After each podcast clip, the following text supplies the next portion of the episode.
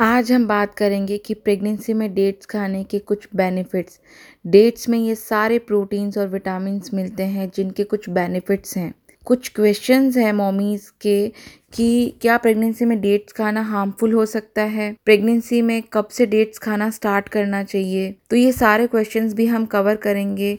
Hello mommies I am Shivani welcome to mompreneur first is healthy sugar pregnancy के time पर आपको सबसे ज़्यादा एनर्जी की ज़रूरत होती है और वह एनर्जी शुगर से मिलती है, लेकिन ये बॉडी के लिए बहुत ज़्यादा हार्मफुल होती है, जिससे वेट भी इंक्रीज़ होता है और आपको डायबिटीज़ के भी चांसेस होते हैं। ये एक नेचुरल मीठा होता है जिसकी वजह से हेल्दी होता है। सेकेंड इज़ डेट्स में प्रोटीन भी बहुत ज़्यादा क्वांटिटी में मिलता है। क्योंकि जब बच्चा आपकी वोम में बढ़ता है, तब बॉडी अपने आप स्ट्रेच करती है और जैसे ही फिटर्स धीरे धीरे ग्रो होते हैं तो बॉडी भी ग्रो होती है। उस टाइम बॉडी को न्यूट्रिशन की ज़्यादा ज़रूरत पड़ती है। थर्ड इज़ फाइबर इससे डाइजेशन सही होता है और प्रेगनेंसी के टाइम जो कॉन्स्टिपेशन की प्रॉब्लम होती है, उस प्रॉब्लम को कम करता है। ये कोलेस्ट्रॉल को कम करता है और इन्फेक्शन से भी बचाता है। और जो प्रेगनेंसी के टाइम डायबिटीज़ की प्रॉब्लम हमेशा रहती है, वहाँ ये फाइबर हेल्प करता है। प्रेगनेंसी के टाइम सही वेट को मेंटेन करने में हेल्प करता है। प्रेगनेंसी में हर बार भूख लगने का एहसास हो सकता है, लेकिन डेट्स में फाइबर होने की वजह से आपको लंबे टाइम तक भूख का एहसास नहीं होगा। विटामिन के आपकी बोन्स को मज़बूत रखने में हेल्प करता है, लेकिन अगर मदर खजूर का बेबी होने के बाद भी इंटेक करती है, उसके फीडिंग के वक्त भी विटामिन के आपके बेबी को मिल सकता है। आयन कई मेटाबॉलिक प्रोसेस में इंपॉर्टेंट रोल प्ले करता है। This is particularly important during pregnancy because iron is integral part of myoglobin, collagen and enzymes. ये बच्चे में एनीमिया को रोकता है और इम्यूनिटी को बढ़ाता है इसलिए डॉक्टर्स भी आयन की टैबलेट सजेस्ट करते हैं पोटेशियम ब्लड प्रेशर को सही रखने में मदद करता है प्रेगनेंसी के टाइम वाटर को बैलेंस रखने में भी हेल्प करता है during pregnancy intake of sufficient amount of potassium help in the function of your nerves and muscles अगर पोटेशियम की कमी हो तो इससे किडनी की प्रॉब्लम भी हो सकती है और इससे डेथ के चांसेस भी बढ़ जाते हैं। Journal of obstetric and gynaecology के रिसर्च के अकॉर्डिंग खजूर ईजी डिलीवरी में भी हेल्प करता है और आपके लेबर के टाइम पीरियड को भी कम करता है। अगर आप नेचुरल बर्थ के लिए रेडी हैं तो एक बार अपने डॉक्टर से ज़रूर कंसल्ट करें। कुछ क्वेश्चंस ऐसे भी होते हैं कि खजूर को कब से लेना स्टार्ट करना चाहिए। इसे हम तीन पार्ट में डिवाइड करेंगे। फ़र्स्ट ट्राइमेस्टर सेकेंड ट्राइमेस्टर और थर्ड ट्राइमेस्टर तो सबसे पहला है फ़र्स्ट ट्राइमेस्टर इस ट्राइमेस्टर में कॉन्स्टिपेशन की प्रॉब्लम बहुत ज़्यादा होती है। तो खजूर इसे कम करने में हेल्प करता है।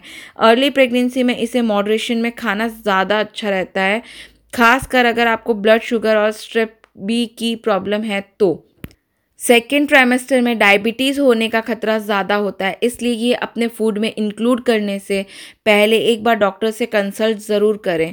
थर्ड ट्राइमेस्टर में खजूर खाने से मदर का डिलीवरी इजी हो जाता है। प्रेग्नेंट वुमेन 36 वीक स्टार्ट होने के बाद चार से पाँच खजूर खा सकती हैं। कुछ वुमेंस है जो गर्मी में खजूर को अवॉइड करती है। उनका कहना यह है बॉडी और पेट के टेम्परेचर को बढ़ाता है, लेकिन ये कहीं अप्रूव्ड नहीं है। और हमेशा ये चीज़ें याद रखें कि किसी भी चीज़ का आप ज़्यादा इंटेक ना करें, क्योंकि किसी चीज़ का ज़्यादा इंटेक करते हैं तो वो भी आपकी बॉडी के लिए हार्मफुल हो सकता है। इसलिए सही क्वांटिटी में हर चीज़ को यूज़ करें। एक बार इस चीज़ के लिए अपने डॉक्टर से ज़रूर कंसल्ट करें, क्योंकि सबकी बॉडी टाइप अलग अलग होता है। अब ये क्वेश्चन भी बहुत आते हैं कि हम खजूर कैसे खाएँ? तो इसकी भी कुछ रेसिपीज़ है जो मैं आपके साथ शेयर करूँगी। जैसे आप स्मूदीज़ बना सकती हैं, दही और खजूर मिला के खा सकती हैं। सेकेंड है स्वीटनर ये आप दूध या जूस में चीनी की जगह आप यूज़ कर सकती हैं। गोंद के लड्डू बना सकती हैं, जो विंटर्स में सबसे ज़्यादा बनते हैं। दाना मेथी के लड्डू होते हैं, उसमें भी आप यूज़ कर सकती हैं, जो और ये खाने में बहुत टेस्टी होते हैं। डोंट वरी ये कड़वा नहीं होता है। सॉरी इसमें आप जब खजूर और ये सब ऐड करेंगी तो उसका टेस्ट बहुत बढ़ जाएगा। इसकी रेसिपीज़ मैं आपके साथ शेयर करूँगी। आप फॉलो ज़रूर करें इंस्टाग्राम पे। सैलड ड्रेसिंग जिसमें पीनट बटर के साथ अपनी पसंद की सलाद में मिक्स कर सकते हैं। कुकीज़ और बार में भी आप ये मिक्स कर सकते हैं। अब खजूर में वैरायटीज़ भी बहुत होती हैं, जैसे कि red black soft dry and many more ठंडे खजूर होते हैं, वो बहुत मीठे और उनमें मॉइस्चर होता है।